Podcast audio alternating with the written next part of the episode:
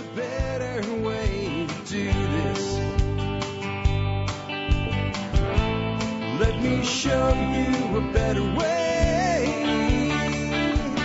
Hi, folks. This is Jack Spirko with another edition of the Survival Podcast. As always, one man's view of the changing world, the changing times, and the things we can all do to live a better life if times get tough or even if they don't. Today is uh, March 27, 2014. This is episode 1322 of the Survival Podcast, and I have a major encyclopedia one for you today. How about everything you ever wanted to know about radios, radio communication, and radio prep from the man himself, Stephen Harris? We'll have him on in just a moment uh, to give you basically a uh, rock'em sock'em, uh, drawn out long, uh, complete college education on radio prep jammed into less than two hours time. Uh, we'll have that for you in just a moment. Before I do that, let's take care of our sponsor. Sponsor today, number one today, bulkammo.com. Hey, you need ammo and you need it in bulk. If you got one box of ammo for that gun, well, it's one box of ammo away from being an overpriced club. The place to get your ammo is bulkammo.com. Great pricing, lightning fast shipping, and all the common calibers generally available uh, to ship to you either day you order it or the next day, depending on what time you do it. Check them out today, bulkammo.com. Remember, they do a discount for members of the Member Support Brigade on larger orders. Next up today, backyardfoodproduction.com. Hey, guess who was at my house yesterday? Marjory Wildcraft herself. She was here. She was here walking through my property with me, checking out the new ducks, the baby chickens, all that stuff. Uh, she's awesome, and she has this, you know, great uh, DVD series called Growing Your Grocery. She's been a sponsor with us now for over four years. Just an awesome woman with an awesome product, and you can learn from her how to turn your backyard into a food production machine. Uh, the best way to get to our website, really all of our sponsors, but especially hers, go to the survivalpodcast.com, click on her link in today's show notes or her uh, banner in the right hand margin. Reason being is she gives you a special price just for being a listener. Members of the support brigade, you guys get an even better deal. You can find it in uh, the benefits section of your MSB. Next up today, uh, our MSB discounter of the day. This is a company that provides a discount to MSB members, but it's not an official sponsor, mainly because we don't have any more sponsor slots, sponsor slots to uh, provide for them.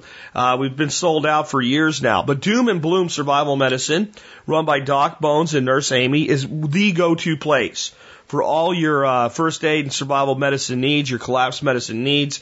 They have a 10% discount on everything they sell there. And some of those kits are so awesome and so stacked with everything you could ever need in a, a survival medicine situation that the discount on that one kit would pay your entire year of MSB. It is the best stuff you can get. It is packed to the very demanding specifications of Nurse Amy herself. And uh, she has selected and not just the, the items, and the uh, the kits, uh, all the stuff that goes together, not just the bags that they go in, but how they're packed uh, herself based on their their needs, their ease of use, uh, the stuff you're most likely to need to pull out first, etc. Check it out today, the Doom and Bloom Survival Medicine Store.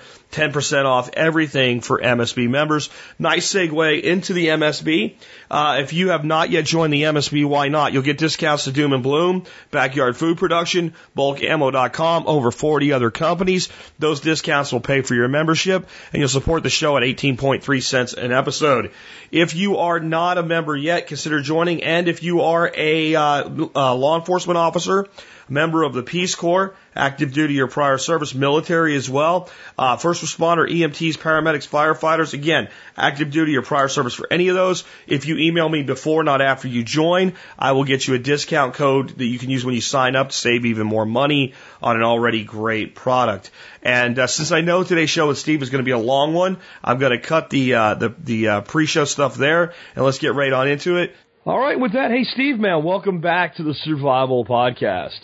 Hey, Jack, I'm thrilled to be back, and I have another jam packed, use it right now kind of show for you. You have another jam-packed user. Right. Well, I mean, what what have you been doing for a year? Uh, it's So- been a year. People hear you all the time, Steve, but it's been a friggin' year since you've been on the show. Well, I, I just don't want to come on and do a so-so show. I mean, when I come on, I want it to be hard-hitting, jam-packed, loaded, stuff you haven't heard before. And I covered everything in energy almost with all of you guys. I mean, I did everything from hydrogen to methane to manure to you know, uh, solar and to battery boxes and home battery banks and how to power your house from your car. I've, I've done all that stuff already. I'm running out of material. So what have you got for us today, man? Well, what I got for you today? Well, Jack, in a disaster, a blizzard, Hurricane Sandy, a regular hurricane, an earthquake, a big tornado nearby, large scale blackout, what are you going to be glued to? What is the one thing that you are always going to have going? Well, you're going to want to know what's going on, so you're either going to be hooked up to a radio, uh, television if you can pull it off, a scanner, you name it, something like that to see what the hell's going on. Yeah, and if you've had one of my power classes, then you know how to power your TV easy enough. But for a lot of other people, you got that right. It's going to be a radio or a TV. And that's what this show is all about today. It's all about radios.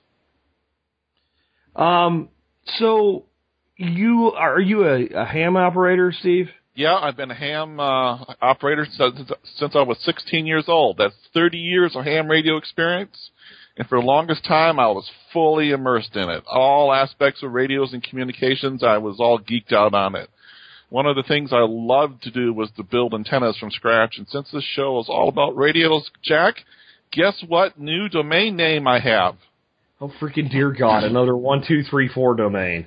Yeah, Jack, that's right. For the audience and for the show and for the future, I have radios1234.com. That's R-A-D-I-O-S 1234.com. That's radios with an S at the end. It's plural. Just think of a lot of radios. So radios 1234 is where you go if you are online. Want to follow along with us right now? You can. Uh, plus, later on in this show, uh, uh, this, later on, this show will be posted on Radios One Two Three Four for anyone to go there and listen to it as well, just like all my other shows. I'm going to talk about every single radio that is out there, what it is, where to get it, and what you can do with it.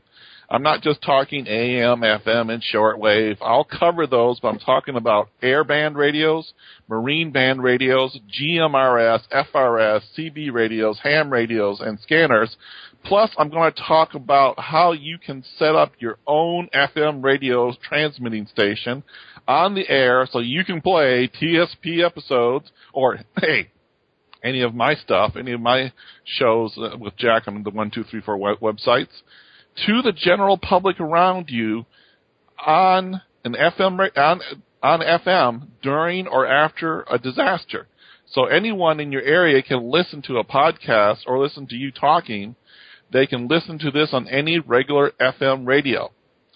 This is to help people get better prepared and how to help themselves after an emergency. Plus, I'm going to reveal to everyone today how you can use one or two of these different radios I have in the show to get the Coast Guard or any other rescue aircraft or boats to come directly to where you are, right on the spot, right where you are, and to rescue you from a bad situation.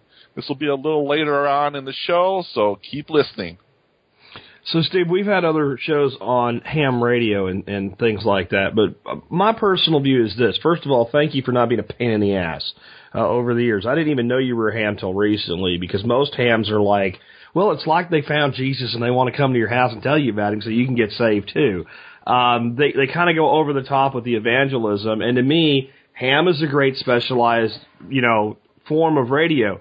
But to me, for a lot of people, it's it's a nice thing. Maybe I want to do that someday. Maybe I don't. But there's a lot of other technologies that we can use. Yeah, I'm going to cover ham radio in a little bit, but it's not going to be about studying and getting your license and that stuff. I'm not going to tell you how to get your general class license and get an HF rig and put up an inverted V dipole antenna for 80, 40, or 20 meter bands so you can try to talk around the world, which is not as easy as it might sound. But I can let you listen into I, I can let you listen into these ham uh, conversations with a radio I'll talk about. I'm going to tell you how to get a, uh, a ham, VHF, and UHF radios that will talk to each other so you can do it outside of the ham bands, which is technically illegal, but I don't think the FCC is traveling with FEMA when they go to a disaster looking for transmissions outside of the ham band. Well, Steve, you got a lot of subjects there on radio. Where do you want to start, man? On the radios1234.com website, I've simplified it for you and given you a list of priorities, in my experience and expertise, that you should have. These are priorities for radios, not for all preparedness. Priority number one, a D cell or AA cell AM FM radio. I'll cover this in a few seconds, but I'm talking about a Shirt Pocket AM FM radio that runs off two AA batteries. This is your radio's priority number one. Priority number two, a portable, low power, digital LCD TV with antenna. I'm talking about a TV that's portable that you can hold in your hand that runs on 5 to 10 watts of power, not your 40, 50, 60, or 70 inch TV. Priority number three, a simple scanner for police and ham frequencies. Listening to the local police and ham radio repeaters, which will be in the, which will be on in an emergency net control situation, will be an incredible source for what is happening locally right now, this second, and it's not being reported on the news talk radio stations. I'm going to tell you how to get a radio that'll work as simple as a simple scanner for as little as 40 bucks.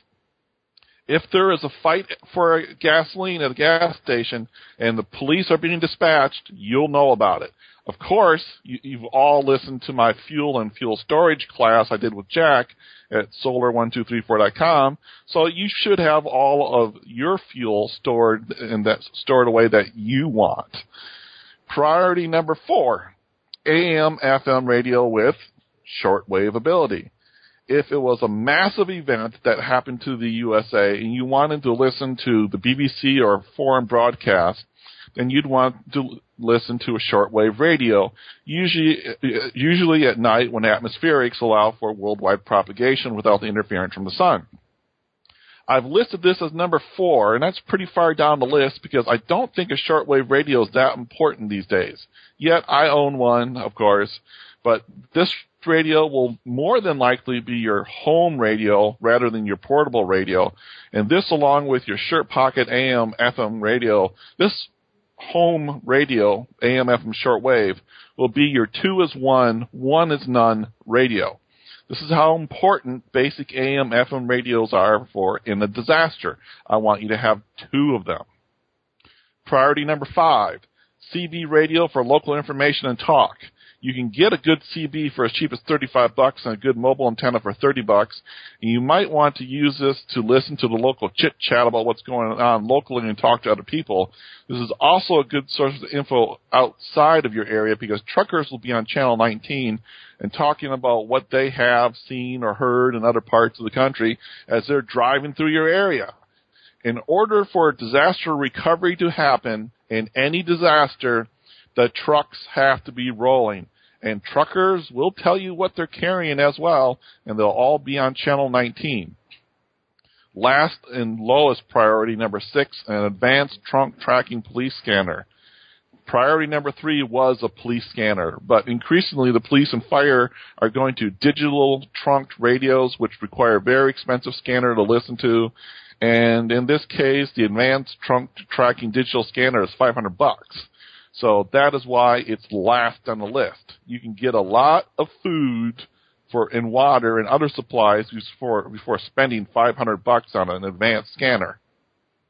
That's an extensive list. You probably got people's heads swimming there, man. Um, I, I like the priority spectrum that you have there, uh, but to help people get through it, we should probably break it down. So let's start out with priority number one. Okay, priority number one. Uh, this is the simplest, Jack, and that is your standard AM FM radio that runs on two AA batteries. I'm talking about a $13 AM FM radio, a good one, that fits in your shirt pocket and will go into your emergency kit or your get home bag. In the past, AM FM radios used to run off of 9 volt batteries. I don't use those today, okay? AM 9 volt batteries are very low in power. Two AA's are better. It's very mm-hmm. important that they run off of AA batteries and no, not AAA batteries. Simple AM FM radio gets you the most information for the lowest dollar cost. Many people don't think things, but you know, I try to look at things at what gives me the most for the lowest dollar cost, and that's what I'm doing here. Most people don't realize this, but in a total USA grid down situation, where there is no power in the USA, which Jack and I don't really think is a thing that is going to happen from our past discussions. Uh, in this situation where there are no AM or FM radios in the USA, let's say there weren't any AM or FM radios, uh, broadcast stations going. It was grid down. A simple shirt pocket AM radio will pick up AM radio stations from Europe and even as far away as Australia, especially in the evening. So in in this room AM radio used to be the worldwide communications format back in the day, okay, like the 30s and everything else. Uh, that's all there was, and people would easily do what's called AM DXing and listening to AM radio from around the world. So in this situation, you don't even need a shortwave radio to listen around the world if it was a grid down situation.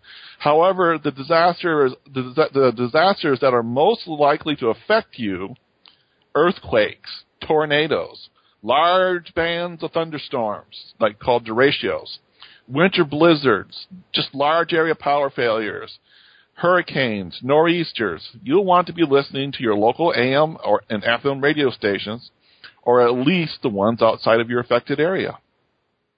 In fact, you were in the middle of a blackout in 2003 in August in Michigan, weren't you? Yes. Yes, I was in the middle of the great blackout of 2003, which I wrote a book on.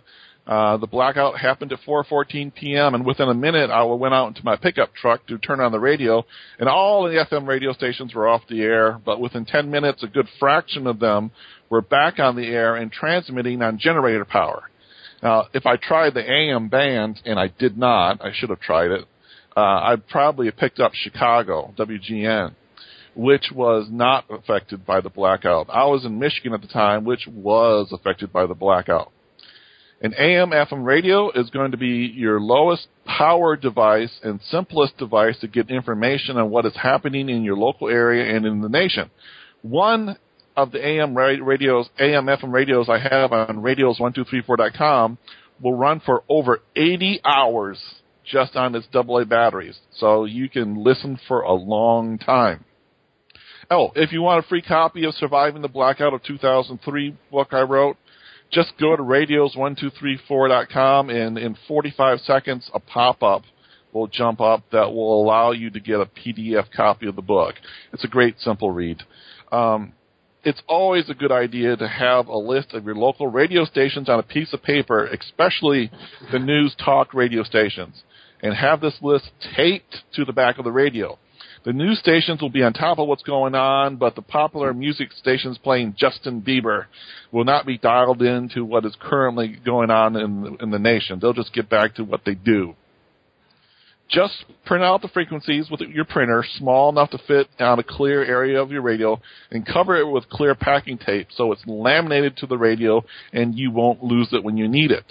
Uh, since I've had a satellite radio in my truck for the past eight years, I've not listened to terrestrial radio hardly even once, and I could not tell you the frequency of any of my news or talk stations at all.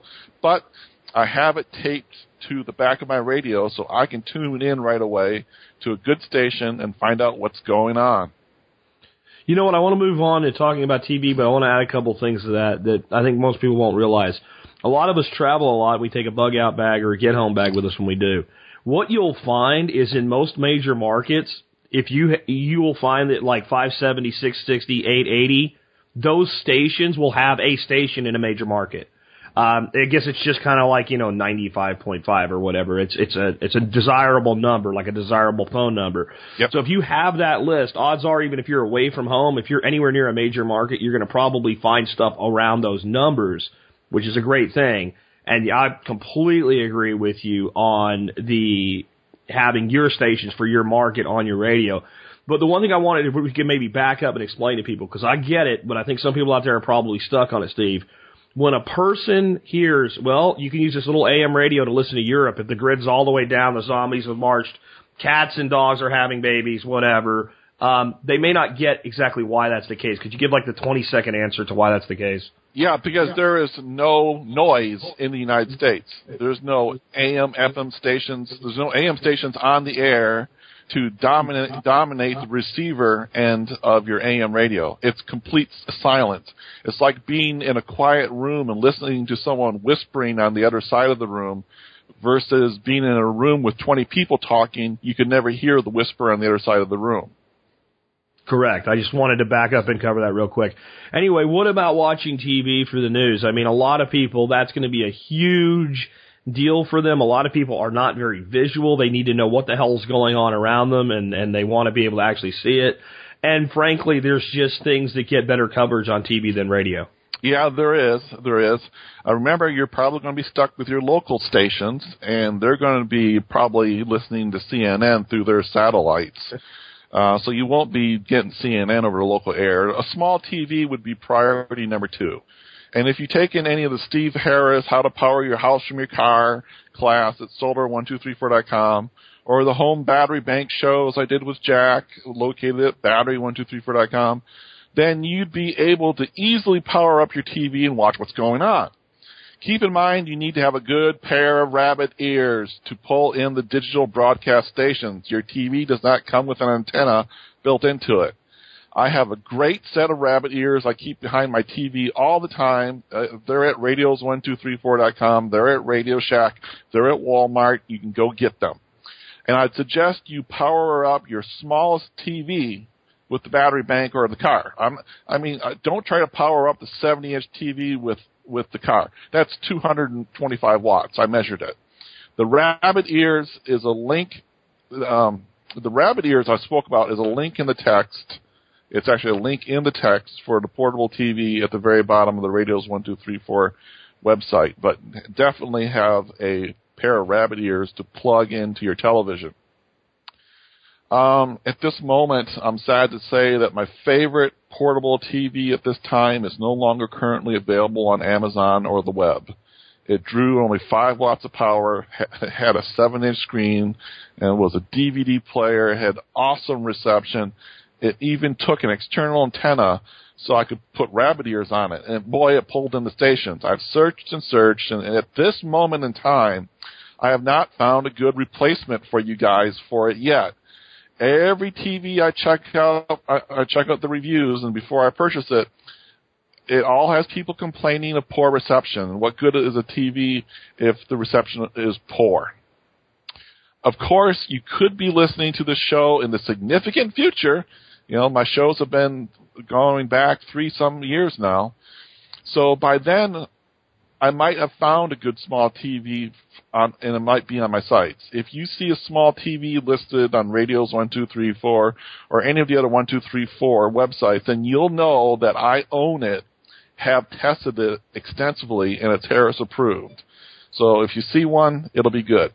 So for now, you'll just have to power up the smallest LCD TV you have in your house with an inverter and use rabbit ear antennas uh, or get a battery bank and power it from an inverter from from or power the TV from an inverter from your car.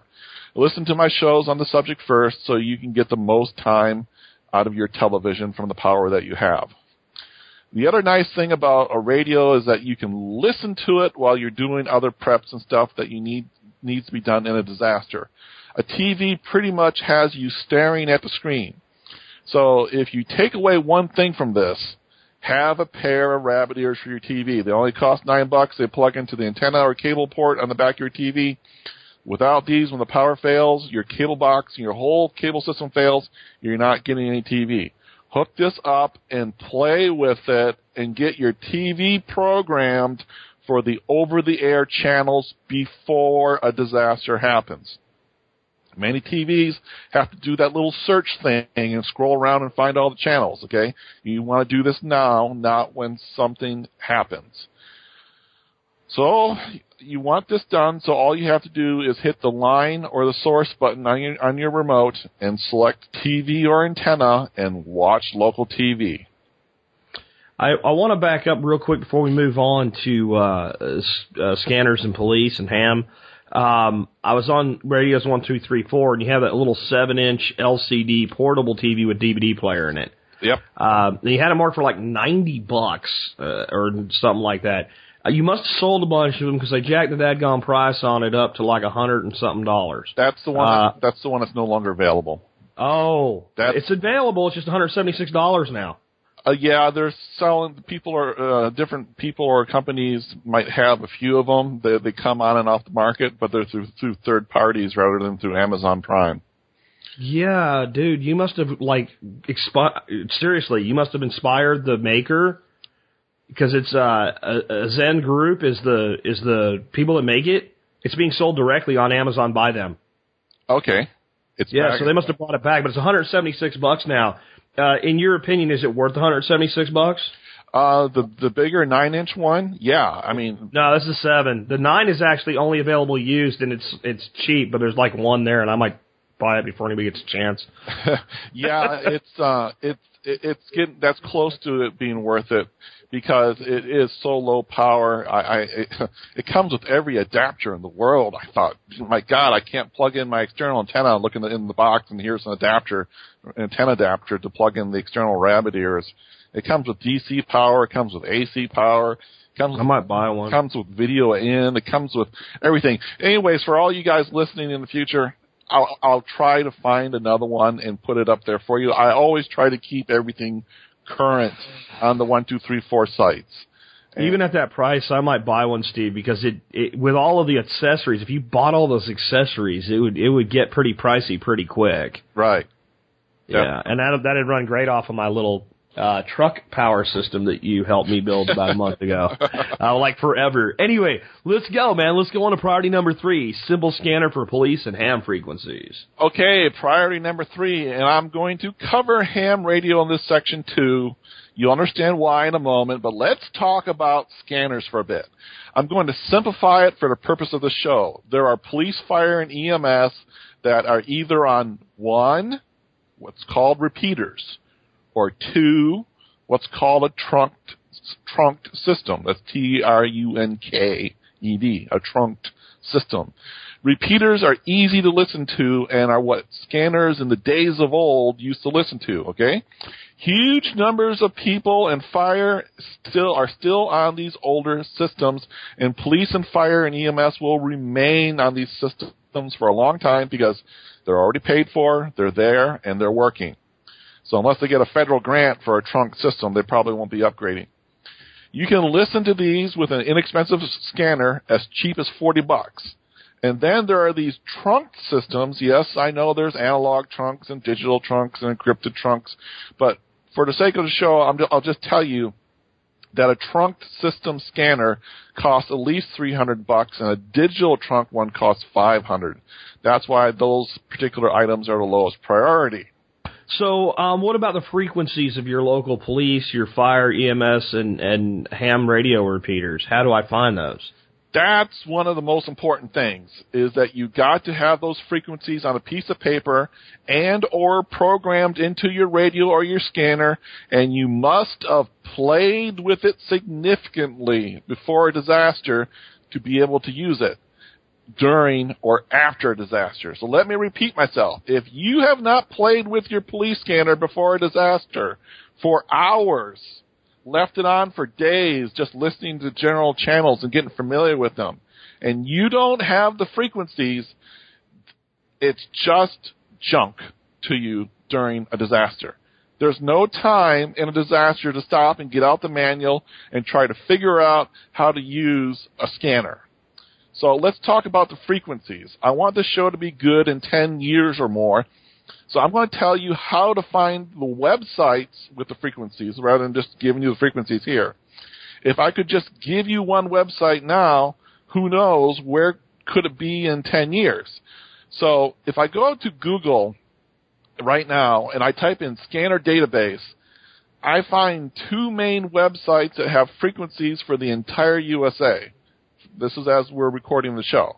The most popular one right now is Radio Reference. That's R-A-D-I-O-R-E-F-E-R-E-N-C-E dot com. The next most popular one is Intercept Radio. I-N-T-E-R-C-E-P-T-R-A-D-I-O dot com.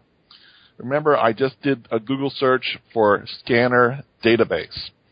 Now, in radio reference, you click on the reference database button, then you click on your state on the map, then you click on your county you live in.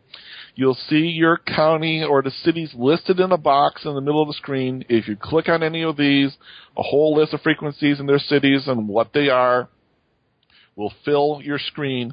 You have to pick one of those for your area and then listen to it to see how busy they are. Is it really being used?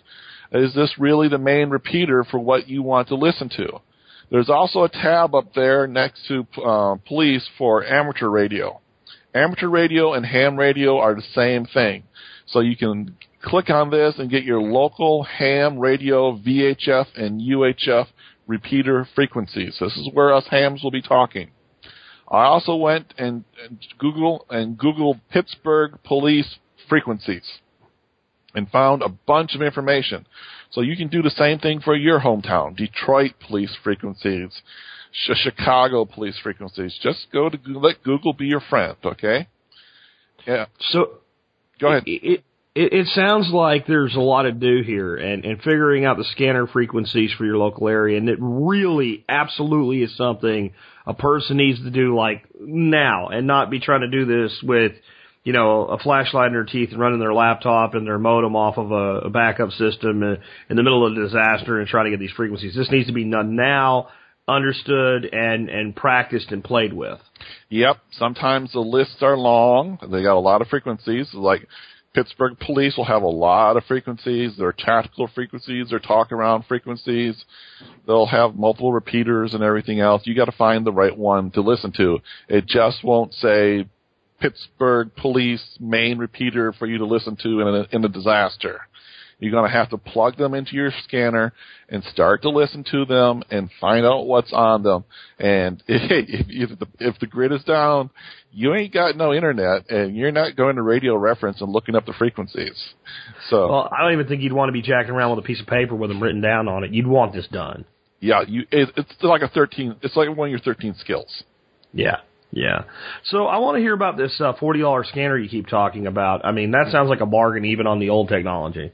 It is. It is. Well, it's not sold as a police scanner, but it certainly works really good as one.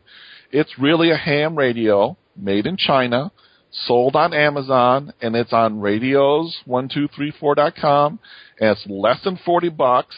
I just checked it today. It was like $38.49. It has an incredible following behind it and a very high ratings on Amazon and lots of feedback. People love this radio. Normally, a good dual band ham radio like this would cost over 200 bucks. And that was a barrier to a lot of people trying to enter in the ham radio field. Now this little radio is getting people excited. It's called a Bail Baofeng or Baofeng. Uh, a lot of people pronounce it differently. It's B A O F E N G. Just find it on radios one two three four.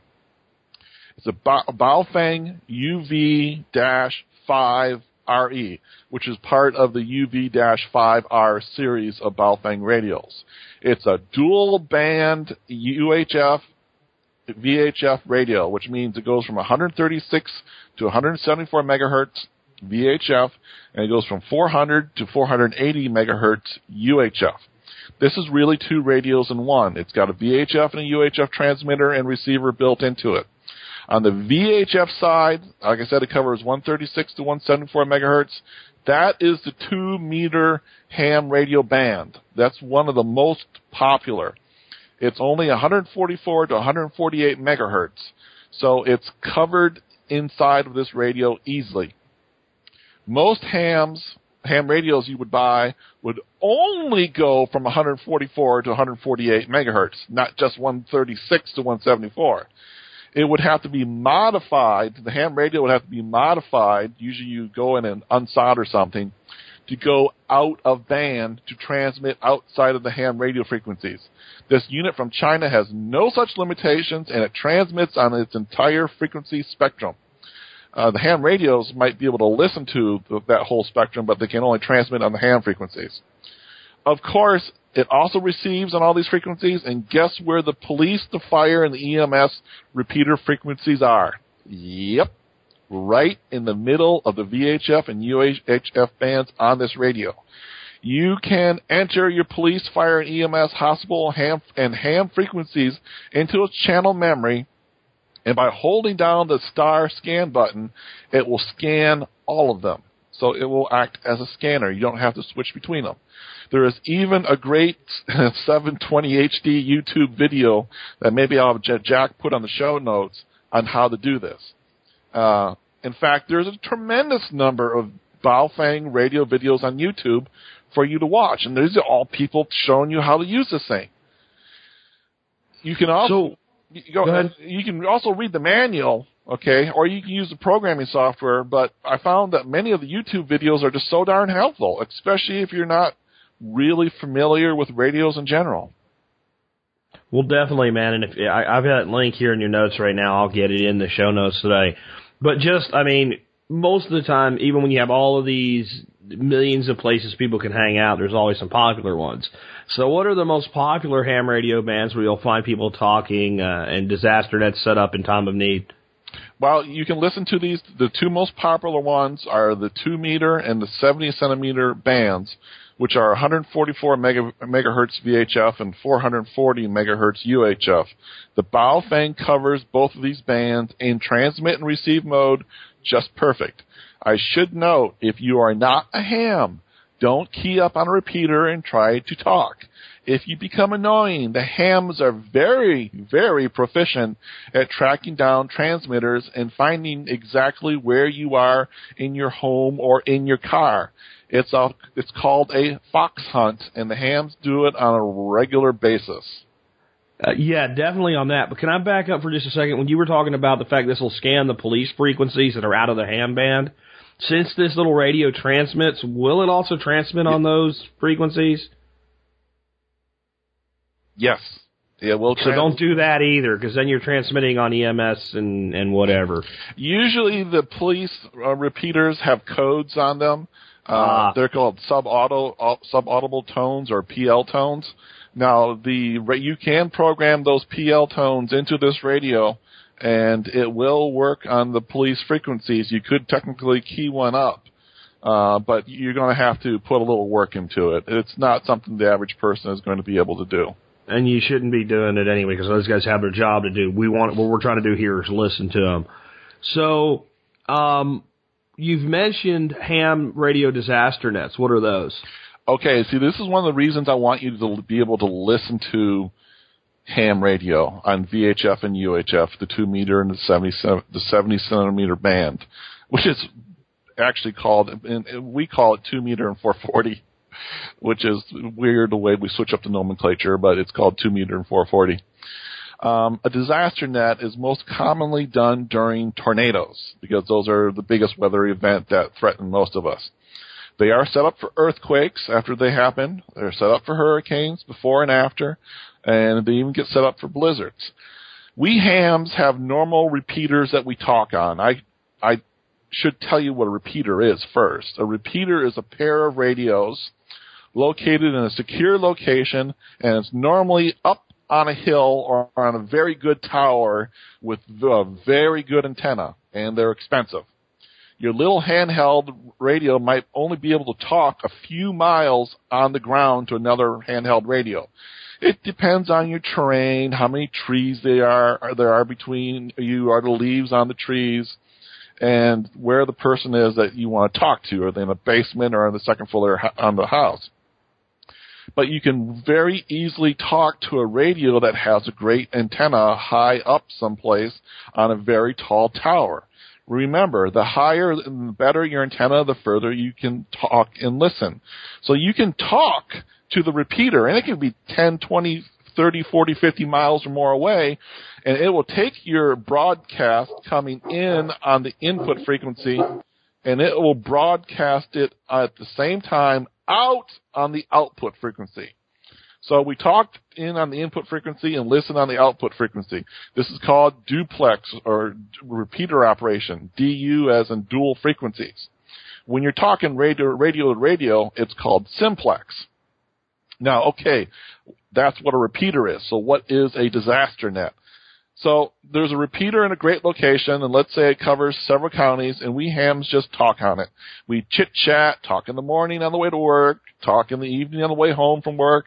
We talk on the weekend or at other times. There are VHF and UHF repeaters, and let's say an average good one will cover a radius of 50 miles. So we can all have a conversation on the radio. This can be between two, three, four, five, or more people it's it's kind of funny. We have a little system where we just all take turns. We kind of set up our order of who talks by when you came into the conversation. So it's just structured talking. Now, during a disaster net, one person becomes net control and they're the boss. And before you talk, you have to call net control. So if NAERO, that's a ham radio call sign, was net control, I might say N-A-E-R-O. This is K-A-W-X-R.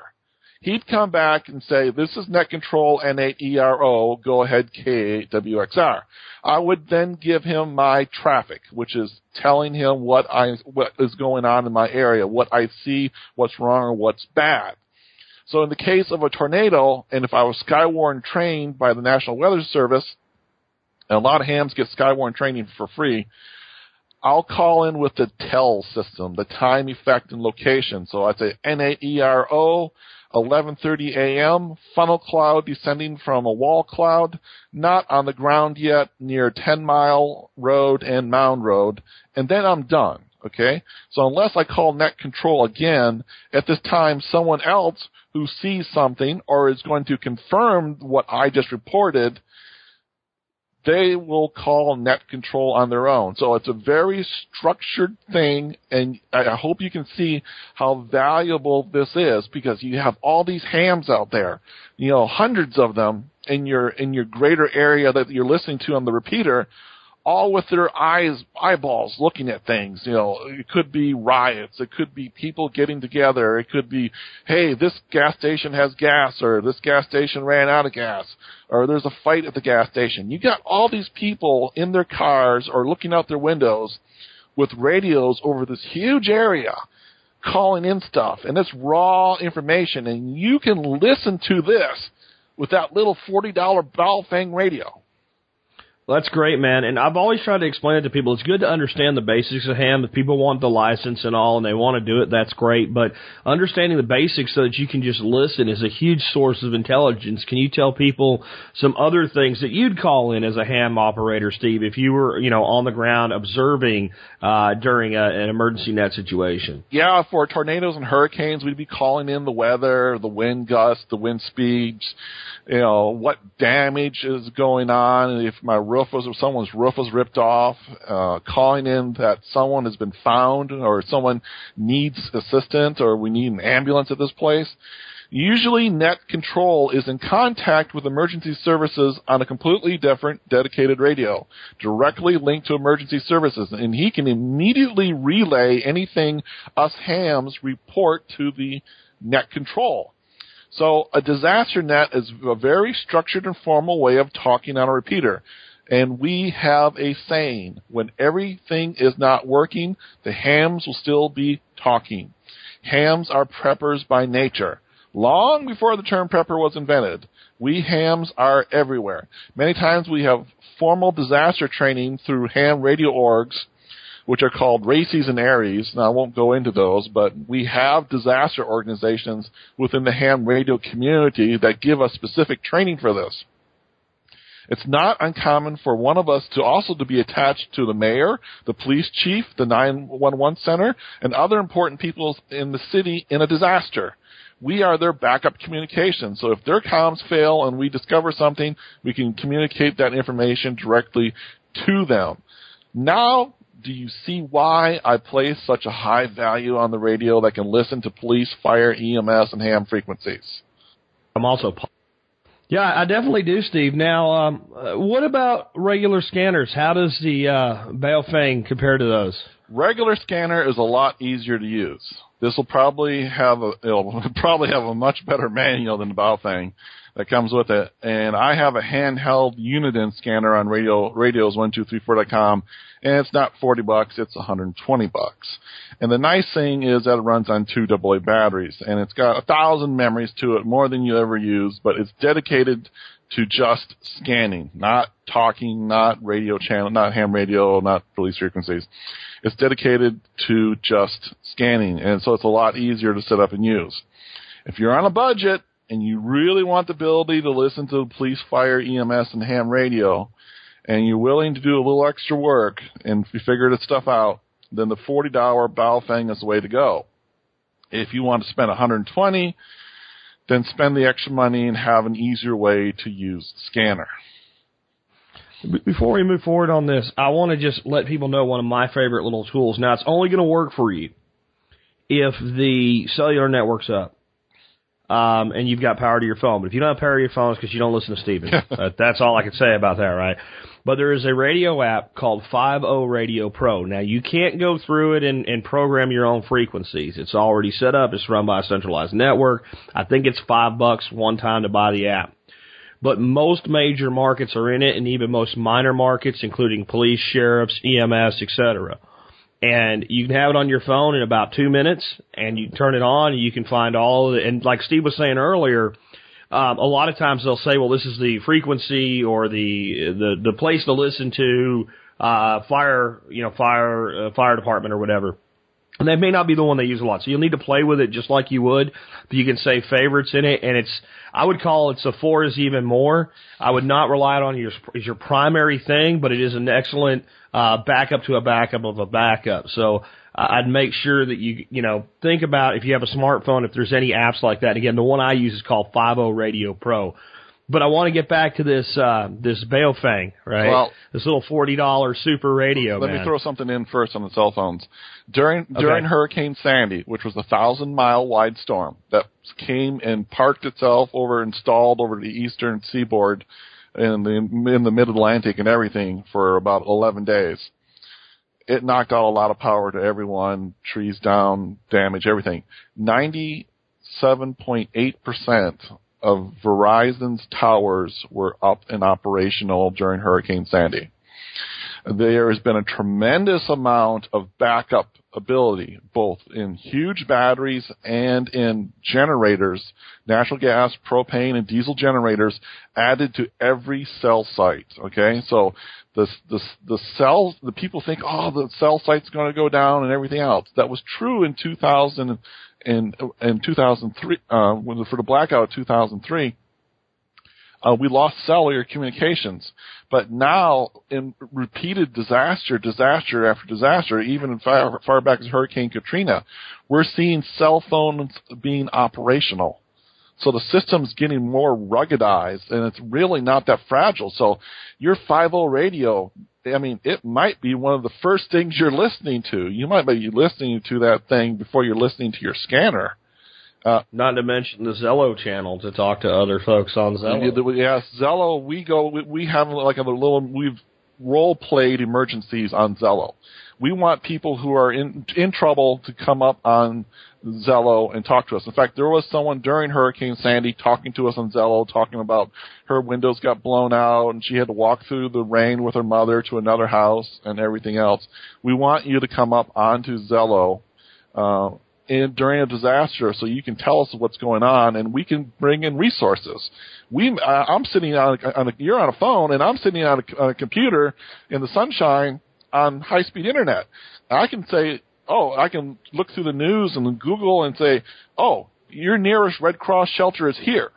So I can do a lot easier something that you, uh, and talk to you through Zello than you could try to do on your phone you know, in the middle of, of, a, of a storm. So your cell phone, I think, is going to be your number one thing in a disaster, especially a smartphone with data. And that's why we put so much effort into making sure people can keep them charged. Yep. Uh, and I don't want to get on a, a complete side thing on Zello. You and I could probably do a Zello show someday, just all things you can do with it. But like one of the things that we did, we had a couple times where there were uh, female members of the audience that were traveling long distance across the country on their own And, you know, obviously they worry a little bit more than men do in that situation. And we had people on the Zello network using, because if you want to be tracked with your cell phone, you can do that, tracking these, these folks in real time and kind of keeping an eye on them, uh, during a long trip and staying in touch with them. And, and, and that's really awesome that we have that. So we'll just call that our PSA for the TSP Zello channel, uh, in mid, mid, uh, show and we'll, we'll get back to the main content before we spend an hour on that. Um, but these these Baofeng radios, what I wanted to ask you about is using them to talk back and forth between family members, like on a farm or a large property, or between neighbors in a neighborhood, uh, to look out for unfriendlies in a disaster, like uh, what's in the book of uh, you know 299 days with uh, with Glen Tate. He talks about doing stuff like that. Yeah, well, since the radios have such a large band range, I'd suggest staying outside of the ham radio bands which is 144 to 148 megahertz and 420 to 450 megahertz.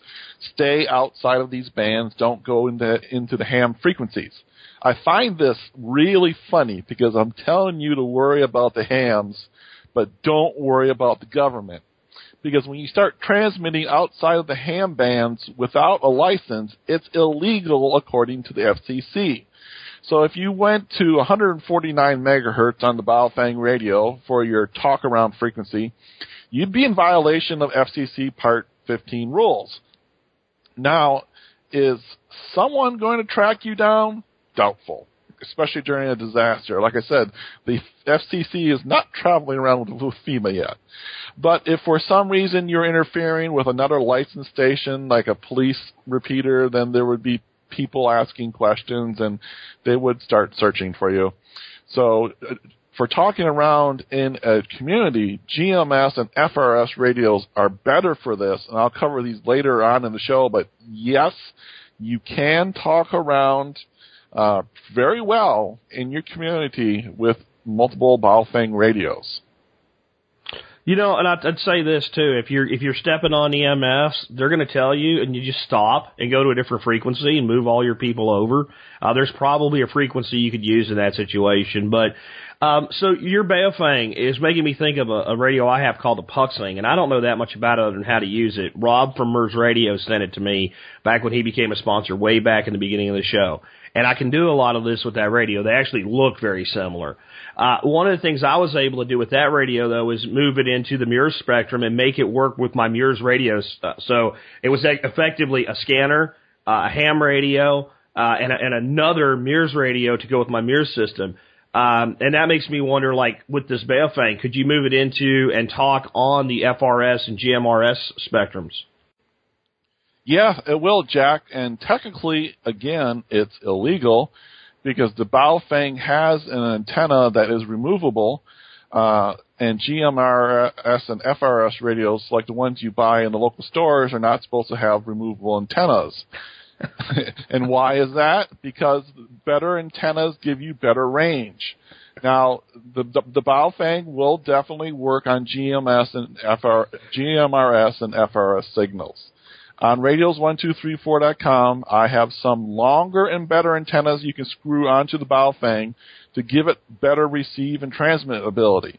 The antennas are a lot longer than the standard antenna, and we call these antennas duckies just by the side. But they still fit on your belt with the bigger antennas. The antenna might be going part way up your back or your side, but that's the price you pay for a better antenna. So if you get the Baofeng radio, definitely get one of the better antennas I got up there. You won't regret it. Remember what I said. It's all about the antenna. Now, going back for a second, if you are using a Baofeng radio on the GMS or FRS frequencies, no one's going to know. Go ahead and use it. No one's going to be hunting you because you got a removable antenna on your Baofeng on the GMRS or FRS frequencies. Just go ahead and use it. Yeah, and the, I'd just tell the if anybody did ask, well, the the package said this thing transmits 26 mi- miles, which is bullshit. So were you getting me that far away? you know the the packaging some of those radios have is just ridiculous with the distances. Um, but the the Baofeng, you know, equipped with a better antenna, definitely you could extend those ranges. And if you dialed in those frequencies, I agree with you, man. You'd be you'd be about as safe as you can get. There's a lot of things that are technically illegal, but gee, don't we need the government for everything in our lives, including whether or not we can remove a freaking antenna? Anyway, on the Baofeng, this seems like a like a Swiss Army knife of radios for forty bucks. Um, are there some other bands that we can get on to, talk on, or listen to? Yeah, the Baofeng, technically it can talk on the marine band, and that's where marine band radios are for boats. And also you can talk to, well, anyways, I'll cover that, uh, the, the marine band in detail in a while, but I actually used one of my handheld dual band ham radios that was modified to go out of band on a marine frequency. I did not what I was do, did not know what I was doing regarding procedures on the marine band. This was years ago, and I was in southern Florida on vacation, and I did a test call on Marine 16, and this is the emergency channel on the on the marine radios. I was only using a half watt of power, which is not very much, and the Coast Guard in St. Pete's over 100 miles away from me responded. I got yelled at, but that goes to show you the power and flexibility of a, a little radio like this. And it also goes to show you how far you can talk on an, uh, with, how far you can talk to someone with a really good antenna. I'm sure the Coast Guard, well, they were talking to me from a very, very tall dedicated tower with premium radio equipment. But hey, 100 miles and a half watt of power and being able to call for help, that goes a long way for 40 bucks. Anything else? Yeah, technically you'd be able to listen to and talk on the NOAA weather bands, the ones that give you your local forecast and everything from the National Weather Service. Uh, I would not advise talking on these, but now you have the ability to listen to the National Weather Service on the same $40 radio that lets you listen to police, fire, EMS, ham, GMRS, FRS, and marine frequencies for 40 bucks. You know, it's 40 bucks, but if you put the knowledge with it, it does a lot. Do you have anything else to say on priority three before we move on? Oh, good lord, priority three was a long one. But it's that long because it's that powerful. It gives you that much information in a disaster and that much flexibility. Remember what I said, if you do not if play with it and play with it and play with it and experiment and learn and actually do this stuff before a disaster, then you'll never ever get it to work during or after a disaster. The scanner or this Baofeng radio is not something you just buy, check off your list, and put on your shelf. It's really one of your 13 skills that you should work on. It's a skill. It's a talent. Luck does not get you out of a disaster. Talent gets you out of a disaster. Knowledge is information multiplied by experience. Talent or wisdom is experience multiplied by time. So if you want to have this power, you'll need to do some learning and some practice. So, Steve, uh, I think we've killed dead priority number three for a bit anyway. We need to move on. Um, priority number four is an AM FM radio with shortwave ability. Uh, that should be an easy one for you. Yeah, it sounds simple, but part of my dedication to the audience, my customers, and people that I teach is that I just don't want to pass out information. I want to enable people so that they can go and immediately do something with what I teach them. It's easy to say, go buy a shortwave radio and tune around and listen. But I want you to know how to find the frequencies. That's why I told you what to Google. I'm going to tell you how to find the frequencies and I'm not going to give them over the air because the frequencies can change and stations can change and come on and off the air over time. So it's no good for me just to give you frequencies. I try to make my shows so they won't become old as time goes on, but will be relevant with principles in 10 to 20 years from now. Awesome, man. So, how do we start on priority number four? Well, I think the best way to start is with the words AM, FM radio. That was on our priority number one selection. Okay, priority number one, AM, FM radio might be your be your first radio and, port, and portable radio, but maybe one that you have, and maybe one you have in a portable kit. I, I want AM, FM radio and priority number four to be your two is one, your one is none. I want this not only to be your shortwave radio for listening around the world, but I want it to be your backup radio to your priority number one AM FM radio. I'll give you an example, and this is just my example. It worked, works for me. What worked for me might not work for you. About eight years ago, I got a Grundig S450 radio from my Radio Shack on sale, and it's still made. It's still made, manufactured these days, and it's on radios1234.com also. But it's an AM, FM, and shortwave radio. It's rather big. You hold it with two hands or carry it by its handle. It's about eight by ten inches, so it's not huge, but it's something you sit on the table. It does not run on AA. It runs on four D cell batteries. For many reasons, I like D cell devices and I keep a few around. Even though I teach you how to have an unlimited amount of AA rechargeables, AA rechargeable power and how to power your house from your car show at solar1234.com. D cells have seven to eight times the energy of a AA, and the D cells have been in there, been there for an entire eight years I've owned the radio. To, to back it up, um, last time I used it, we had a power failure in a blizzard, and I used it to listen to the local AM news stations for what was happening. Now, it did not come with an AC adapter, but it had has a port on it for one, and I could not find a real Grundig AC adapter, but I did find I did a Google search and found one made by a different company for the Grundig on eBay for ten bucks, and I got it. This is the way I want you to think. Get a good radio, have it ready for when you need it, have multiple ways of powering it, and have spare alkaline batteries for it. Like, uh, I have four alkaline batteries in the radio. I had eight sitting next to it, ready to go in case the four inside of there were dead. Now, you know, you, you, you have though put a lot of effort into teaching people how to have like rechargeable AA batteries coming out of their butt, basically, to where they'll never run out of power. So what about the shortwave radios that are powered by AA's? Yeah, I like those a lot. Okay, two of the three shortwave radios I have on radios1234.com right now are AA powered. Radios do not use a lot of power. Like I said earlier, one of the AM FM radios on radios 1234 will run for 80 hours on four AA batteries.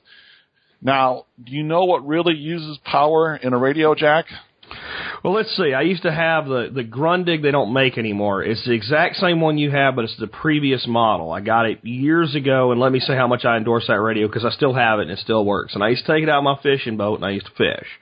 And I'd sit there and crank it up using the crank feature on it, right? And uh what would happen is the battery died, the volume would get softer and softer and softer. So I'll bet it's the volume that uses the greatest power draw or has the greatest control over how quickly you draw power. Yeah, you got it right, Jack. That's correct. The louder you play it, the more energy it takes from your batteries. So having a radio on just low enough where you, you where you want it and you'll be able to hear it don't will be just fine for your batteries. They'll make them go longer. So don't crank it up like a 1980s boombox. And if you were to get yourself a little earpiece, I bet you could really extend things. Um, yeah, true, true. An earpiece, I forgot to mention. I should have, I should have remembered that. An earpiece will really greatly, or headphones, greatly increase the the life of the batteries because of the amount of audio that's coming out. So, what about the shortwave portion of the radio? Well, there is still worldwide shortwave radio out there, but a lot of stations have gone off the air because of the internet. It's just so much easier to stream your radio stations to people on their smartphone than it is to broadcast on a 50,000 watt shortwave radio station. Back in the early 1990s, I know Kurt Saxon used to pay 200 to 300 dollars per hour to do a show once a week on Worldwide Christian Radio, WWCR that's a lot of money. You know, it takes a lot of money to run a station. That's why many of them have been going off the air. But shortwave is still around. The BBC's on it, and it will continue to be around. So let's talk about it a bit.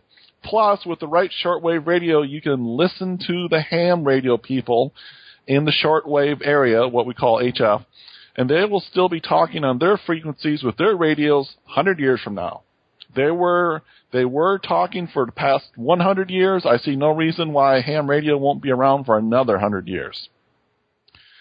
Well, some education first. Uh, AM stands for amplitude modulation. It was the first type of modulation used for voice transmission. It's simple, has good clarity. And then came along FM radio, which stands for frequency modulations. And then we have shortwave radio. Now, shortwave uses AM, amplitude modulations, for its big radio stations. It's the same as the AM broadcast on AM radio. It's just in a different frequency range, a higher frequency range.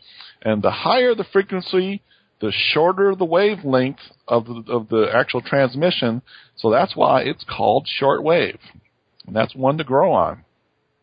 So my point is there are AM FM shortwave radios and then there are AM FM shortwave with single sideband radios, many times abbreviated abbreviated SSB. Single sideband is a different form of radio modulation and it's a lot more efficient.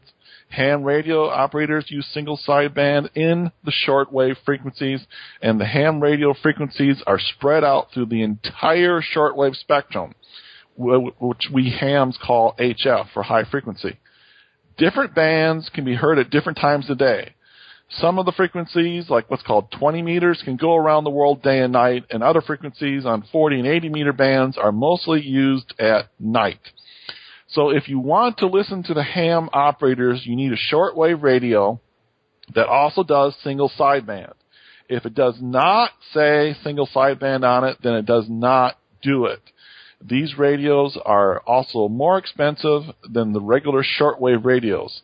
Of course, I have single sideband radios on radios1234.com for you to look at. So I want to make one thing. This is not the same area as the Baofeng radios, okay? The Baofeng radios are up in VHF and UHF.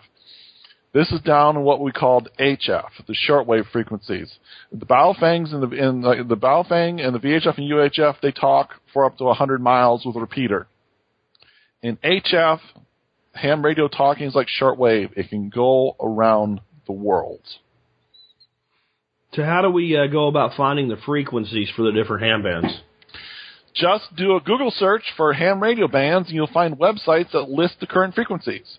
Uh, first ones to come up is a guide from the ARRL, which stands for American Radio Relay League. A few items down, you'll find the Wikipedia article on the ham bands. I like the wiki article the best. Uh, and for example, the 20 meter band is listed as 14 to 14.350 megahertz, but the band shown on Wiki has different colors or different frequencies and uses of the band.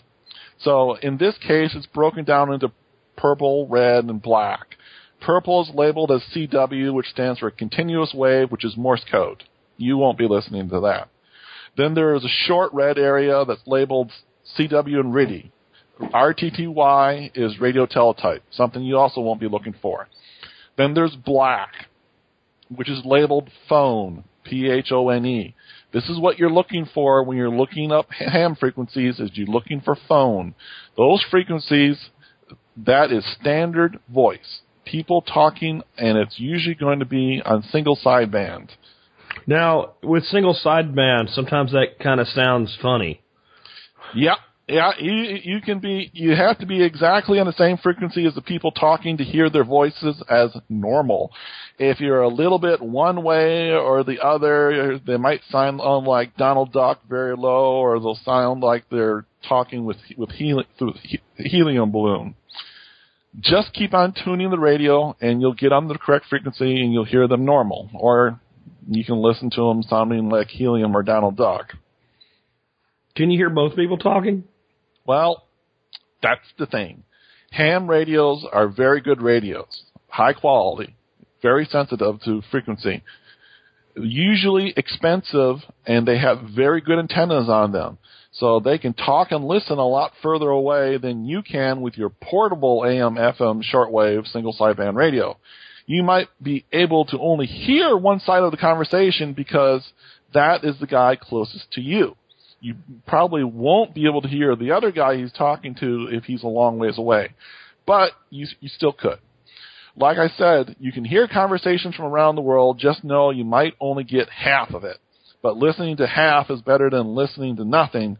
And remember what I said, it's all about the antenna. If you can get a radio that has a place for an external antenna, and you can run a long wire off of it, you'll get a lot better reception for people that maybe have you know learned more than you can imagine today already because they knew almost nothing about radio, can you explain to them what a long wire is? Well, it's just a single strand of wire, and it can be thin wire. I had an endless spool of 22 gauge wire I used to use when I was younger, and the wire just attaches to a port on the back of the radio, and you can put like six feet of it in the house to get better reception, or you can run it out of the window and have it go way off up the top of a tree 100 feet away. Uh, the heck, the house I grew up in had wires running back and forth in the attic. Uh, the house was built in 1929, and at one time the owners had a shortwave radio, so obviously this would have been from an old tube-type short radio, but that's just an example. That's what a long wire is. It's just a long wire coming off the back of the radio. Generally, it's thin like phone wire. It's not thick like house power wire. So how about finding the shortwave frequencies to listen to? Oh heck, I forgot about that. I got carried away on ham radios and single sideband. Just do a Google search for shortwave radio stations, and you'll find lots of listings for frequencies you can listen to. Many will even give you the time of the day the station's on the air. That's another thing about shortwave.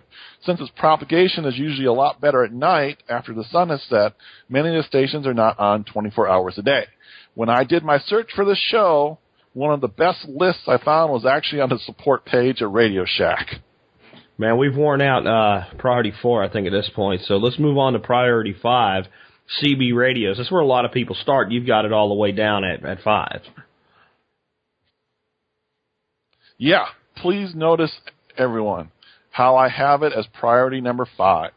It's pretty low down on the list.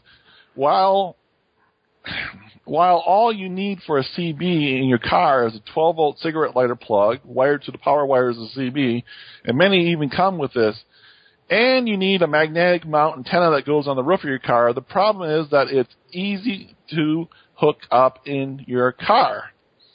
You have to stay there in your car and listen to it. And in a disaster, most people will be in their house.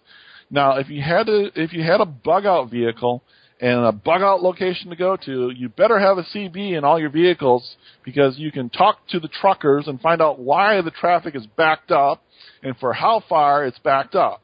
This just happened in Atlanta this year when they got their snowstorm. People got stuck on the highway and had to abandon their cars. Wouldn't it have been nice to be listening to the CB on Channel 19 you hear the truckers talking about the backup near mile marker 18 or something, and you could have gotten off the highway and not got stuck in that mess? So, I mean, all you ham guys have these big old radios in your house. What about putting a CB in your house? Well, that becomes a problem too. It- It's just more complicated. Most all of the CBs are 12 volts, so now you need a 12 volt power supply. If you had my battery class, uh, batteries one, two, three, four, you'd have a, a battery close by. But you you need a cable to run an antenna outside the house, and then you you need to have an outside antenna to go on the cable going outside the house. A basic CB radio is 35 bucks. A 12 volt power supply is $25. The cable's about 40 and the outdoor antenna is about 70. So it really starts to add up. And if you wanted a really good CB that was made to be like a base station inside of your house, that's around 275 bucks. So if you're going to use a CB for car to car, car to car communications as you evacuated, excellent. If you were within a few miles of a major highway, it's a great source of information from the truckers. But a typical CB only gives you a few miles of range. There's exceptions to this. If I'm on top of a big mountain or a hill and you're down in the valley, the range can be quite far. But if you have a really good home setup with an external antenna, you can maybe talk 10 or 20 miles from house to house again. That's again with good antennas outside on the top of your house. Remember, it's all about the antenna. So if you're not within a couple miles of a highway and you're not going to be evacuating, that's why it's down there on priority number five. It's not priority number one. And, and for people thinking about putting an antenna inside their house, that's really not a good option. I'm just thinking of my, you know, my simple little Wilson 1000 magnetic antenna for my truck. Uh, it's a pretty long antenna, and you're, you're, you you get into situations there where you need a certain amount of length in an antenna to get good tuning with a CB. Yeah, CB is in the 27 megahertz area of the HF band, which is shortwave.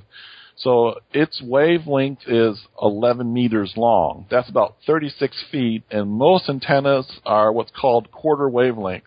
So that's at least a nine foot antenna vertical. Then you got the side legs that come out to form a ground plane. That's three or four horizontal pieces going sideways, nine feet long. It just doesn't fit in a house. Um, this is why I have it as number five on the list. That said, you might have a great need and use for a CB radio. They can be very powerful and simple form of communications, especially for car to car and car to trucker. And on radios1234.com, I have handheld CBs. I have also very, very small mobile CBs. The CB is literally built into the microphone. That's it. You just plug in the antenna and the power, and it's very small and out of the way. Very easy just to throw it in and go when you need it. I have ex- inexpensive mobile CBs that start out about $35. I have the mobile antennas. I have the home antennas. I have the cables that you need for the home antenna. I have the power supply for the 12 volt CBs in the house. I have the home base stations and I have the expensive CBs. So if you did want to do CB, I'm listing everything there on the 1234 site that will work for you that I, I have that I know that will work. Something I forgot to say is that when you're going down one of my 1234 websites and reading the comments, those are my comments, comments from Stephen Harris, and I'm telling you how to use that item, why to use it, why I have it, or why you might not want it. Reading the comments next to the item on any of the 1234 websites is like reading a preparedness class in itself. You're going to learn a lot just by looking. You don't have to go there to buy anything. Remember, I want to enable you so you know how to use these things and you can use them. I just don't want you to go and get something for the purpose of getting something. Okay, now in this uh, this this show, you've laid out six priorities. We're now down to priority six, your lowest priority, and that's a digital trunk tracking scanner you know how you have to look up the frequencies on the internet and you have to you used to have to do it from a book. Those books are gone now. You can do it on the internet. And then enter the frequency into a channel then scan the channels blah blah blah on a regular scanner. This can be a pain in the rear end. Well you, the, there's a new scanner out called the uniden home patrol scanner uh, which is also a mobile scanner. It can go in your car. It's for home or car it's got a darn GPS attached to it. And this thing is a computer with a touchscreen on it. It's not, does not look like a regular scanner. And since it's a computer, it has every frequency in the USA, the entire FCC database. And because it has a GPS, it knows where you are. So it will pull up on its screen Pittsburgh Police, Pittsburgh Fire Department. You just tap it it will also list the other frequencies like the FBI and the Border Patrol and the hospital that's near you. It just has everything in it, and all you have to do is tap on the screen for what you want to listen to. You don't, if you don't get the GPS attachment, I think you can enter your zip code and it'll pull up all the local stuff in your area by zip code. Of course, you can plug it into your computer and update it so the frequencies as, uh, are updated as time goes on. It's just the way scanners will be in the future. This is a you know a trending thing. If you're listening to this in 2016, 2020, uh, your scanner will probably be a touchscreen scanner like this with everything built into it. So right now it's also a top end scanner, so it will listen to all of the trunk systems that police and fire are using. Uh, the only thing it can't listen to is digital trunks that are encrypted. So it's an analog trunk, it's a digital trunk, it's a regular scanner, a repeater scanner, and of course it's 500 bucks. But that's the top of the line scanner.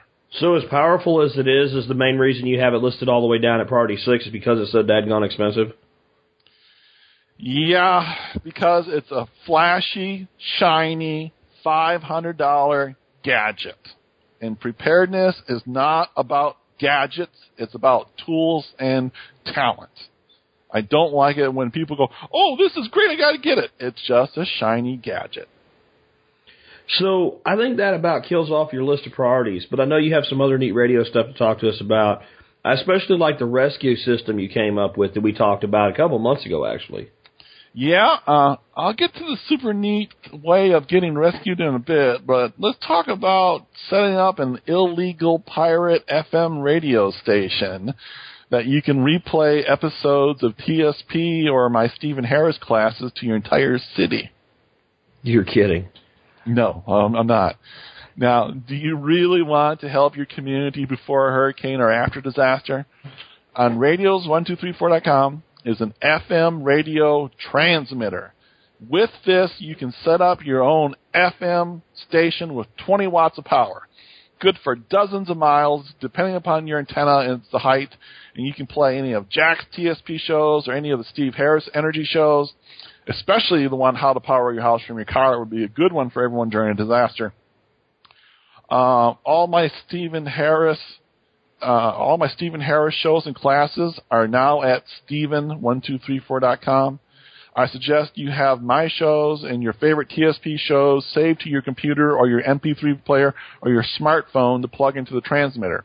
You can just plug it in and transmit on an empty FM frequency. You can hook up a microphone and talk to people as well. You can give them the local news and information. Uh, your telephone will probably still have internet on it, as we, as we talked about in most disasters. So I'd use social media to let everyone around you know that you have a self-help FM radio station up on XXX certain frequency. Now, technically, this is illegal to do according to FCC regulations. So don't do this all the time. Do this only in a disaster and after a disaster. You know, like for a week or two, depending. I'm pretty sure you won't get in trouble for providing this temporary public resource. This comes uh, with a quarter wave antenna, which is simple and good. If you want a better antenna that effectively turns your 20 watts of power into 40 watts of power, remember, good antennas actually amplify power. Then I have an, another antenna on radios 123 for you uh, as well. Now, if you just wanted to be blatant and set up a 24-7 pirate radio station, from what I read on the internet, it takes years and many complaints for the FCC for them to eventually find you and tell you to stop it. Okay, before I get a billion emails, I am officially saying do not do this. Okay? and I'm also telling you this is how you do this, and then you make your own choice. Anyway, is there any legal way to do this? Yes, there is. Just go Google how to set up a low power FM radio station and you'll find places that sell equipment. You'll find the information on how to set it up, what you can do, what you can't do, and how to register it with the FCC. Please just go Google it if you're interested. It's beyond the scope of the show. It must be what the drive-in radio, uh, drive-in movie people do, you know, because that's how they have it. Now you tune to your certain station, and there's probably four apps like that. But anyway, what else do you have for us? Well, there's the ever popular handheld radios you see in the store, FRS and GMRS handheld handheld radios. These are the radios you see in the store that over exaggerate what and say what they can talk. They say they can talk 18 miles or 23 miles or 27 miles, and they can do this, but only if you're on top of a mountain and I'm 27 miles down in the valley and we have line of sight between each other. That's the only time these radios will talk that far. So can you tell people, because I think a lot of people get confused, what, what FRS and GMRS stands for, and what the heck's the difference? GMRS stands for General Mobile Radio Service, and it started in the 1960s and requires a license. FRS stands for Fam- Family Radio Service and does not require a license or operation. You won't find any FRS radios out there anymore. They're all combined FRS and GMRS radios right now. What you'll find in the stores are uh, is a 22 channel radio. It might say it has 121 privacy codes. We'll get to those in a minute. I'll try to keep this simple. There are 22 channels in this GMRS FRS radio. Channels 1 through 7 are for both GMRS and FRS. Channels 7 to 14 are FRS only, are limited to one half watt of power for transmitting. Channels 15 to 22 are GMRS only and are usually one and a half watts on the radios that we buy in the store. Okay, so technically for GMRS for GMRS channels 1 to 7 and 15 to 22, you need to have an FCC license. It's called a GMRS license.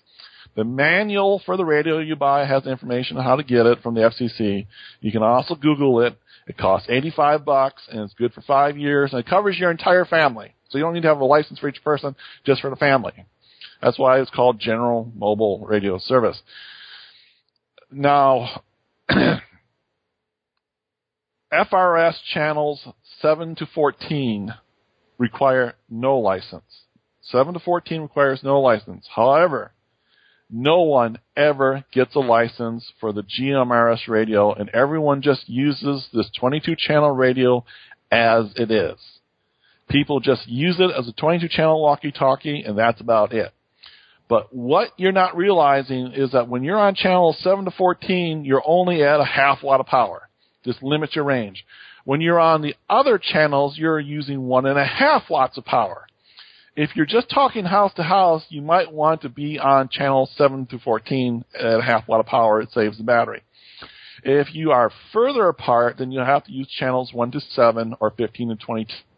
That's one and a half watts of power. This is what most of you guys are going to use. So what about the privacy or quiet codes on this radio to make sure the zombies aren't listening in to us and planning to attack us and eat our brains?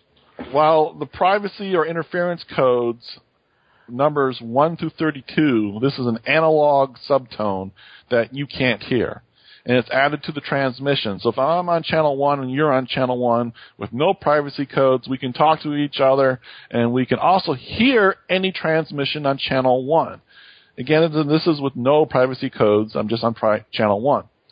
Anyone talking with any privacy codes, if our codes are off, and they are by default, you can, like I said, you can hear anyone on the channel. If we are on the same channel and I'm on privacy code 7 and you're on privacy code 8, then we cannot hear each other. It's designed to eliminate interference. A, a great big fair, an outside event, a carnival, there would be a lot of people using the same channel, and that provides a lot of interference with your radio, especially when you're on the edge of the range of someone and they're coming in and out. It's just irritating to use it. Now, we only want to hear the audio of the person that, we're, that is calling us. So this is a convenience thing then. This is not any type of encryption or anything like that. No, it's not encryption. It's just privacy tone, so you so you cannot hear other people. There are no encrypted FRS and GMRS radios, and technically it's quite illegal. Most people don't use the privacy. tone. Just so you know, the GMRS FRS radios I have on radio on radios1234.com have 121 privacy tone, tones. 1 through 38 are analog privacy codes, and if you have a Midland brand GMRS radio and I have a Motorola brand GMRS radio, and we're both on the same privacy code, we can talk to each other. For Motorola, codes 39 to 121 are digital codes, and it really eliminates interference, and they're exclusive to Motorola only. So 1 through 38 codes, any radio to any radio, uh, if anyone says they have more than that, then that's proprietary to that company. These radios are great for car-to-car communications. They are great for home-to-home communications. They're great for person-to-person communications. Just know that with homes and trees in the way, you can generally get a mile of communications out of them if you're on one and a half watts. If you're in the desert, that's a different story. They will go for many miles. Okay, you don't have trees and shrubbery, you know, blocking the signal. If me and my neighbors were looking for bad people coming into our area during a disaster, and we're taking time on watch, and I'd have, I'd have one of these next to me all the time, and on a privacy code. So if it was 3 a.m. in the morning, it'd wake me up, and I would not get other noise coming in sporadically, waking me up. Sure, that makes sense. So some of these can get really fancy. What ones do you use yourself personally? I have the ones I use on radios1234.com, and they're the only ones up there because they're so flexible and they're the only ones you really need. These are so flexible, you gotta hear this. They're made by Motorola, they got 22 channels, 121 privacy codes, they also have built into them the 11 weather channels, so you can always get weather on them. They are designed for disasters. Uh, they're very water resistant. You can even push a button on it, and it's got a built-in LED flashlight. These radios come with a single piece nickel metal hydride battery that goes in their back. You can drop it in a charger. So you can drop them into the charger and pick them up when you need them. Now get this. You can take out the single piece nickel metal hydride battery and you can put in three AA batteries. Yeah. You can put in three AA, uh, yeah, uh, I'm sorry, I skipped my, I lost my track. Yes, three AA batteries. You can put in three AA lithiums, three AA alkalines, three AA non-alkaline batteries, and yes, yes, yes, you can even put in three AA nickel metal hydride batteries uh, that I show you how to charge, and it will work. And you know, I've showed you how to, in the Power Your House from Your Car show, how easy and how simply it is to charge up all of the AA batteries you could possibly want. That show I did with Jack is at solder1234.com, by the way. This feature is incredible because I can have a pocket full of batteries and this radio will keep on working. Now, it does not stop there. It's got a mini USB charger on it. So you can have it in your car on a USB charger, charging the radio battery. So it's always topped off if you're talking and driving. No other GMRS FRS radio has this feature. Motorola really outdid themselves. They hit it out of the park with this radio. Uh, they come in a kit of two on the Radios One Two Three Four One site, and it's about fifty bucks. So they're twenty five dollars each. That is a lot of power and flexibility for for twenty five dollars each. And the flexibility is awesome. So there's a lot of people right now really excited about that. It's probably the one thing they're going to want to buy uh, out of everything they heard so far. Definitely get these into the hands of their neighbors and things like that. So with all that flexibility, why are they not uh, higher up on your prior, priority list? Well, because that Baofeng radio scanner ham radio is so much more flexible. That's why it's at number three. I guess I would put GMRS, FRS radios in as a priority three. Uh, they should really be up there. Um, that's a good comment. Uh, if you have people you need to talk back and forth with in a disaster, yeah, priority number three. But I did not want to make priority number three any more complicated than it already was. Cool, man. That, that makes a lot of sense. And I think that's a big thing people have to look at. Do you have a group you're going to be working with or not? If you do, then communication's key. If you don't, then hey, man, listening to other people that do is key. Uh, but let's give it up now because I've already teased people on this. You have a really cool way that people can get their ass rescued by the Coast Guard or any other re- rescue police or fire agency. Uh, if there's no 911 service, no cell service, I don't have a satellite phone. Yep, you can. Now, before I tell you this, understand that I talk to commercial communications experts. In fact, I had a really good one email me on this just the other day. Uh, military, I've talked to military pilots. I've talked to commercial aviation pilots, like the big jumbo jet pilots.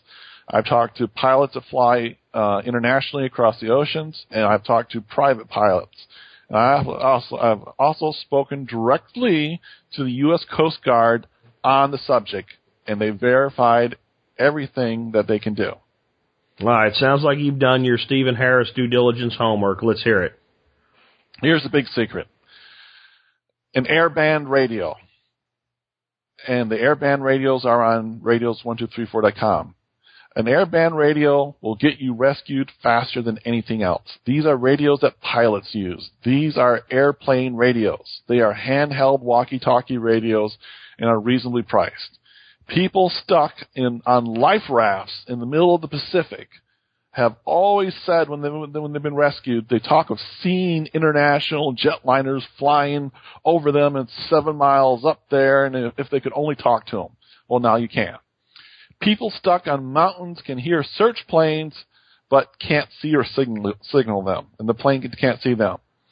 People stuck on the roofs in Katrina, all they could do nothing but wave their arms at the helicopters to get their attention. The big secret is that all aircraft, private planes, helicopters, commercial aircraft, jets, U.S. military, Coast Guard, police aircraft all monitor 121.5 megahertz, which is called GUARD. G-U-A-R-D. It's called GUARD. If you're in the woods or on a raft in the middle of the ocean or in the mountains and you hear an airplane, you can get on this radio and talk to them instantly and tell them where you are. A small private pilot going from one airport to another might not be on guard. Some only have one radio with them and they need that to talk to the tower as they fly along. But any airplane that flies any distance will be monitoring guard, especially all of the commercial aviation pilots. If there was a small search and rescue plane looking for you, they'd be monitoring guard too. If you're in a marine environment and the Coast Guard is who you are going to call, you can get away with just a marine band radio. You don't need an air band radio, okay? Like in Hurricane Katrina. Marine radios cost around 100 bucks and airband radios cost around 200 up. Most all boats and search and rescue in an ocean environment or the Great Lakes monitor Marine Emergency Channel 16. I suggest you also carry a very good GPS with you so when you get a hold of someone, you can tell them exactly where you are. Think of this. If you're in Alaska hiking deep in the woods or mountains alone, and you fall and break your ankle or your leg, you're stuck there. You cannot move or walk. You pull out your airband radio on 121.5 guard and you see a jetliner flying seven miles high, 35,000 feet. You key your radio and say, Mayday, Mayday, Mayday. Jetliner flying east over Alaska. This is your name and I have an emergency. Over. It might take a few calls, but they will eventually figure out that it's them you are talking to and they will respond. Now is a great time to have your GPS and say, I've fallen, I've broken my leg, I can't move, I'm near Kavik, Alaska at 69 degrees, 40.5 minutes north, 146 degrees, 54.1 minutes west, over.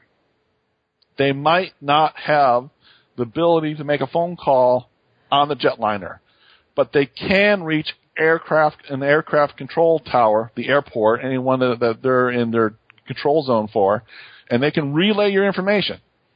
This would be a good time to have this phone number, 202 372 2100, printed and laminated on the back of your radio.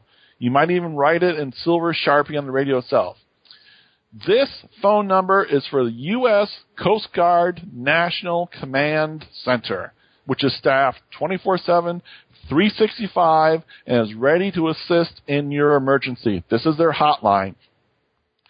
They can get a hold of any other Coast Guard Regional Coordination Center. They can get a hold of the Alaska State Police or the military or any other local asset to send assistance. They can get a hold of everyone. This is the one phone number to call. And there is another way to remember this phone number. Uh, I told you 202-372-2100. You can get to the same hotline by calling 1-800-DAD-SAFE. That's 1-800-D-A-D-S-A-F-E.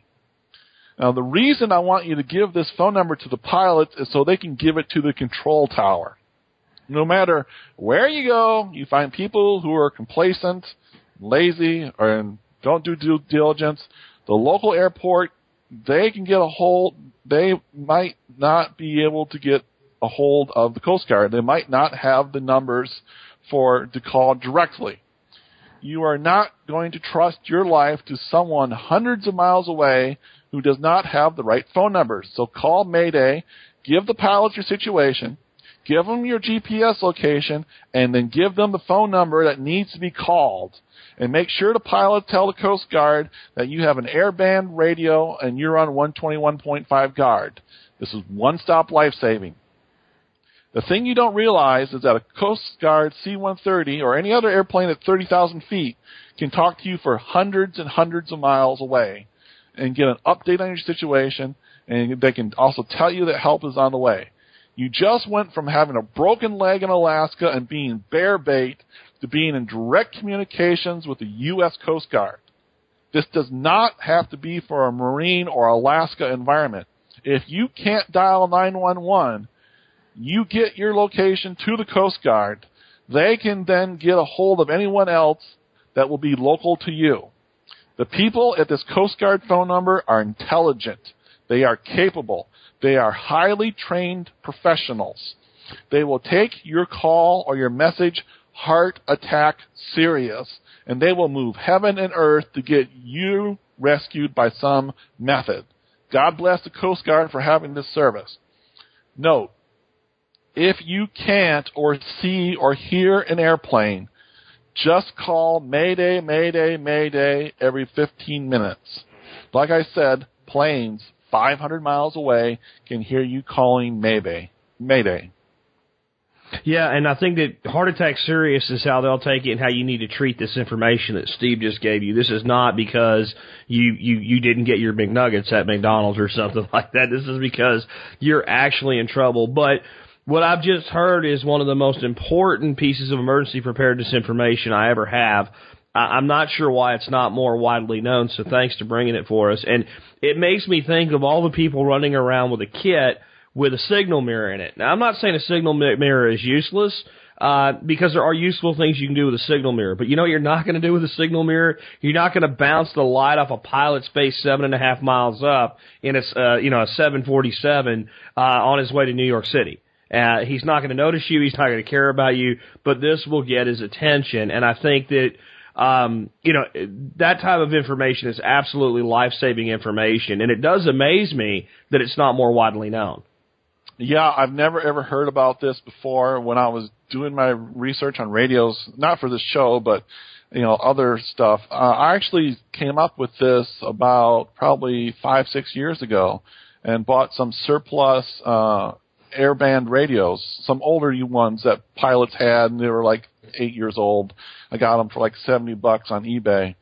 I have a brand new, uh, airband radio on radios1234.com right now it costs uh, about uh, 200 bucks, and it get this, it comes with a regular battery pack. It comes with an alkaline battery pack as well. If you read one radios1234.com, I stress always having an alkaline radio battery pack. Um, my airband radio I have, the lithium battery in it is completely dead. I've had it for seven, eight years. It's completely dead. But the double A battery pack I have it with alkaline batteries in it works. And I can just pop that thing in and it'll give me a heck of a lot of long listen and talk time. So that radio I was talking about, it comes with the alkaline pack, the regular battery. It comes with a DC charge cable, the DC power cable as well as the AC cable all for 200 bucks and it's got everything in it that you could want for if you're going out someplace or you want to use this source of uh, this method of, of communications and calling for help. Uh, like I said, if you're in Louisiana, a simple $100 marine radio, that'll work just great for you. I got marine radios on the website. I also have alkaline battery packs for the marine radios on the website. I tell you all about them, which one's good and which one's bad. But uh, well, before I go, I want to give out some more information. Uh, all of the shows I have done with Jack, all of my one, two, three, four websites, and everything else I have, and all of my free preparedness stuff that I have for you is now all listed at the a new one, two, three, four website, and that is Steven one, two, three, four dot com. That's S T E V E N one, two, three, four dot com. I still have Solar one, two, three battery 123, first aid 123, but all the 1234s are now listed at Steven1234.com. This show will be at radios1234.com. That's R-A-D-I-O-S dot com. And I have another new 1234 website for general preparedness. That's prep1234.com. P-R-E-P 1234.com. It's got great general preparedness stuff on it. Uh, it has nothing to do with energy. It's got some surprisingly simple things on it for light, though, that you'll like. Uh, it's again mostly all stuff that I own or have owned for a long time, used and tested. And the site will continue to expand and grow as I do more, so stop on by. Well, cool, man. I think we've kind of worn out this subject.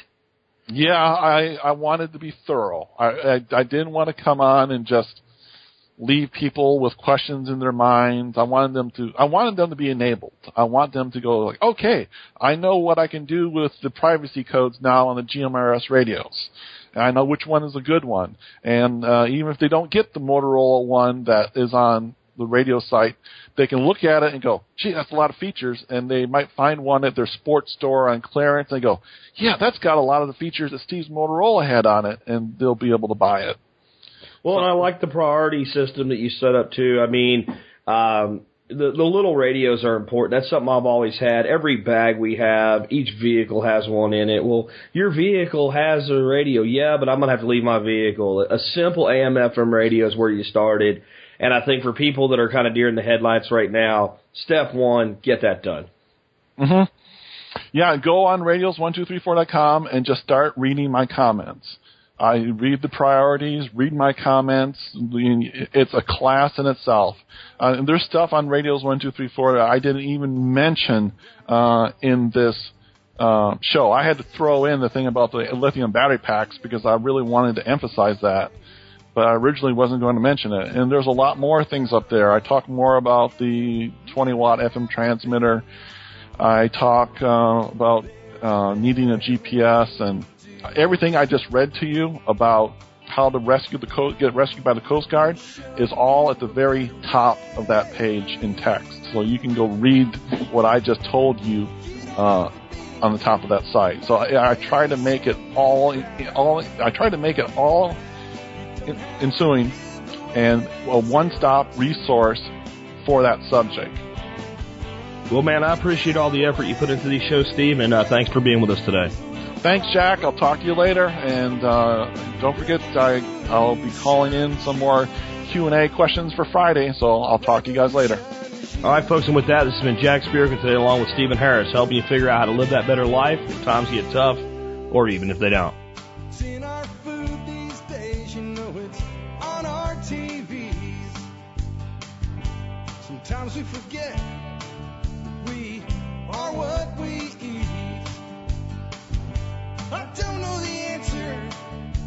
There's nothing I can do.